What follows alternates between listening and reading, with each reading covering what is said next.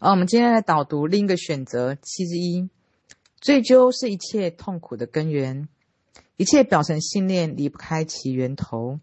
那么看透表层信念了以后，解决内心的所有问题，只需要化解源头信念。傲慢的底下是不自信，不自信的底下是自卑，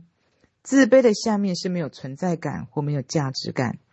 没有价值感的底下是我不够好，我不够好的下面是不配爱，不配爱的下面是自惭形秽。自惭形秽的下面是对爱的追究与恐惧，对爱的追究与恐惧是一个什么感觉呢？追的感觉是觉得自己犯了错，觉得自己把事情搞砸了，闯了祸，造成了不可挽回的错误的感受。恐惧的感觉是一颗心灵误以为自己闯了滔天大祸，心中必然会升起恐惧，相信爱会惩罚自己，同时又会内疚。懊恼自己做错了决定，毁了一切。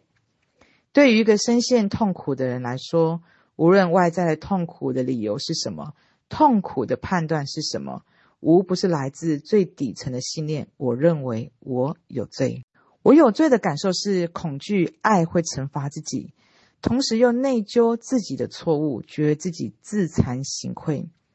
所以不配爱，我们就会没有存在感，就会自卑、不自信。傲慢，从而掩盖不自信。简单点来说，最会引发恐惧、内疚、自惭形秽、不配爱、没有存在感、卑微、不自信、傲慢，就这样一层层的压抑和覆盖，导致我们已经看不清问题的源头。渗透到表面了以后，每一个人的外在不自信、傲慢、卑微、没有价值感、不配爱的理由，已经到了五花八门。或归咎于自己不够好，或投射到外面怨恨老天的安排。每个人因应的追究、恐惧、不配爱、没有价值感、不被看见而延伸出来的情绪，更是让一切变得扑朔迷离，根本搞不清方向了。而真实的情况是，所有的内在痛苦都来自追究感，但是追究往表意识一层一层渗透了以后，它的浓度和理由也变得不一样了。同时有罪就会要求惩罚，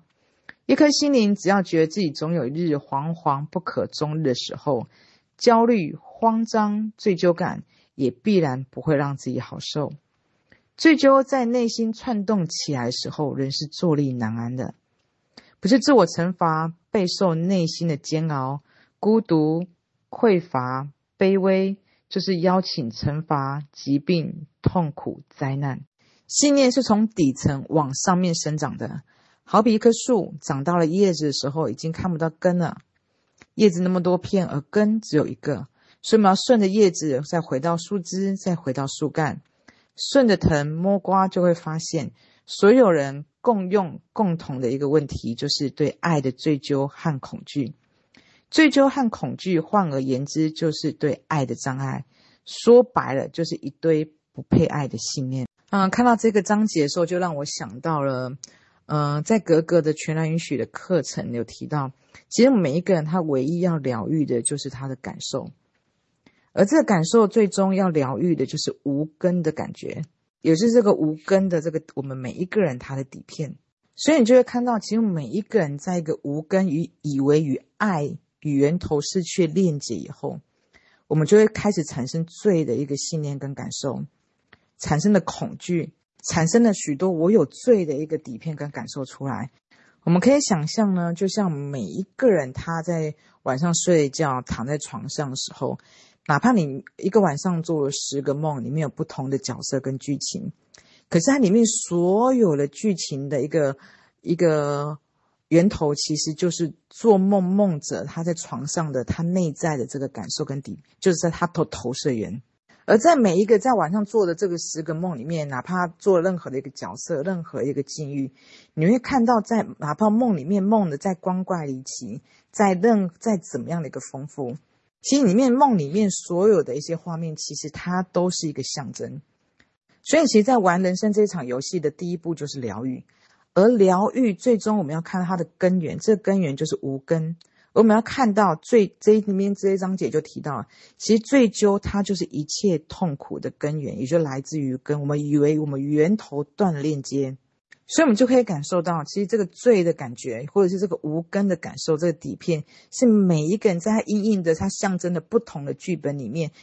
都可以感受得到的。但里面刚刚所说到这么多的感受，其实每一个人他在不同的剧本里面，他会感受到里面刚刚所形容，知道这个感受是非常的熟悉的。像里面所说到的这个罪的感觉，我们觉得自己好像犯了错，我们总是在不同的事情，觉得我们好像把事情搞砸了，闯了祸。我们总是害怕我们做错了决定。我们观察每一根底片，它都有一种不安的躁动感，无时无刻的会冒出来。所以里面最简单的就提到，就说罪其实会引发了这种感受。我们去观察一下，每一个人他都会有一种恐惧、内疚、自惭形秽、不配爱、没有存在感、卑微、傲慢、不自信的这样的一个感受，不断不断的在窜动着，因为不同的形式跟剧本。不断的来提醒我们内在有这样的一个感受，不断的冒出，就像我刚刚所说的，就像我们晚上在做梦，这梦里面所有一切都是这样象征，或者还有一种说法，就像这一个世界里面，它就像我们的一个镜子。而这面所有的一些发生，它它发生了以后，它所触动的会让我们感受到，哦，我们内在有一个这样的一个感受。而我们要疗愈的不是外在这个外面的这个梦境，或者是像里面所发生的所有的一些事情，而是我们要回到，就像晚上做梦这个梦里面，它解决的不是外面这个你晚上做的这个梦，而是回到你的这个借由这个境遇。来去反选，回到你内在心的平安的感受，不断不断的反选，不断不断的回到你的内心。所以，我们既然知道，其实无根是唯一我们要去疗愈的一个感受的时候，我们就可以借由所有事情，就像晚上做梦这个境遇面一样，我们借由这些境遇的提醒，我们可以一步一步的去从境遇里面开始去反选出来，去认出在每一个一个发生里面，去认出，其实你会感受到，其实每一个人。他在冥冥之中一直都有一种被爱的一种保护，或者我们可以去认出，其实爱他从来不可能遗忘任何一个人。你去感受一下，其实无时无刻我们一直都是自由的，我们一直都可以去宠爱我们自己，我们一直都可以宽恕自己，无罪释放自己。因为每一个人只有他可以自己疗愈自己，每一个人他都可以无条件的宠爱自己，他也可以去定罪他自己。就像我今天早上在做小璇老师心肝脾肺肾里面这肝的冥想，我们要去认出，其实我们每一个人他都是他自己手心呵护的心肝宝贝。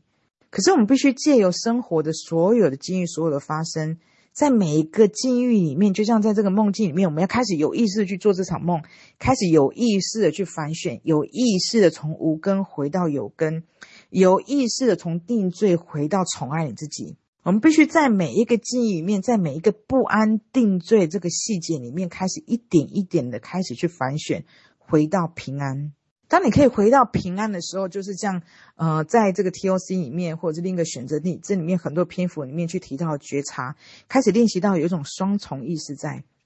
我们可以开始一步一步的清醒的去体验这一场游戏。这时候你就可以看到。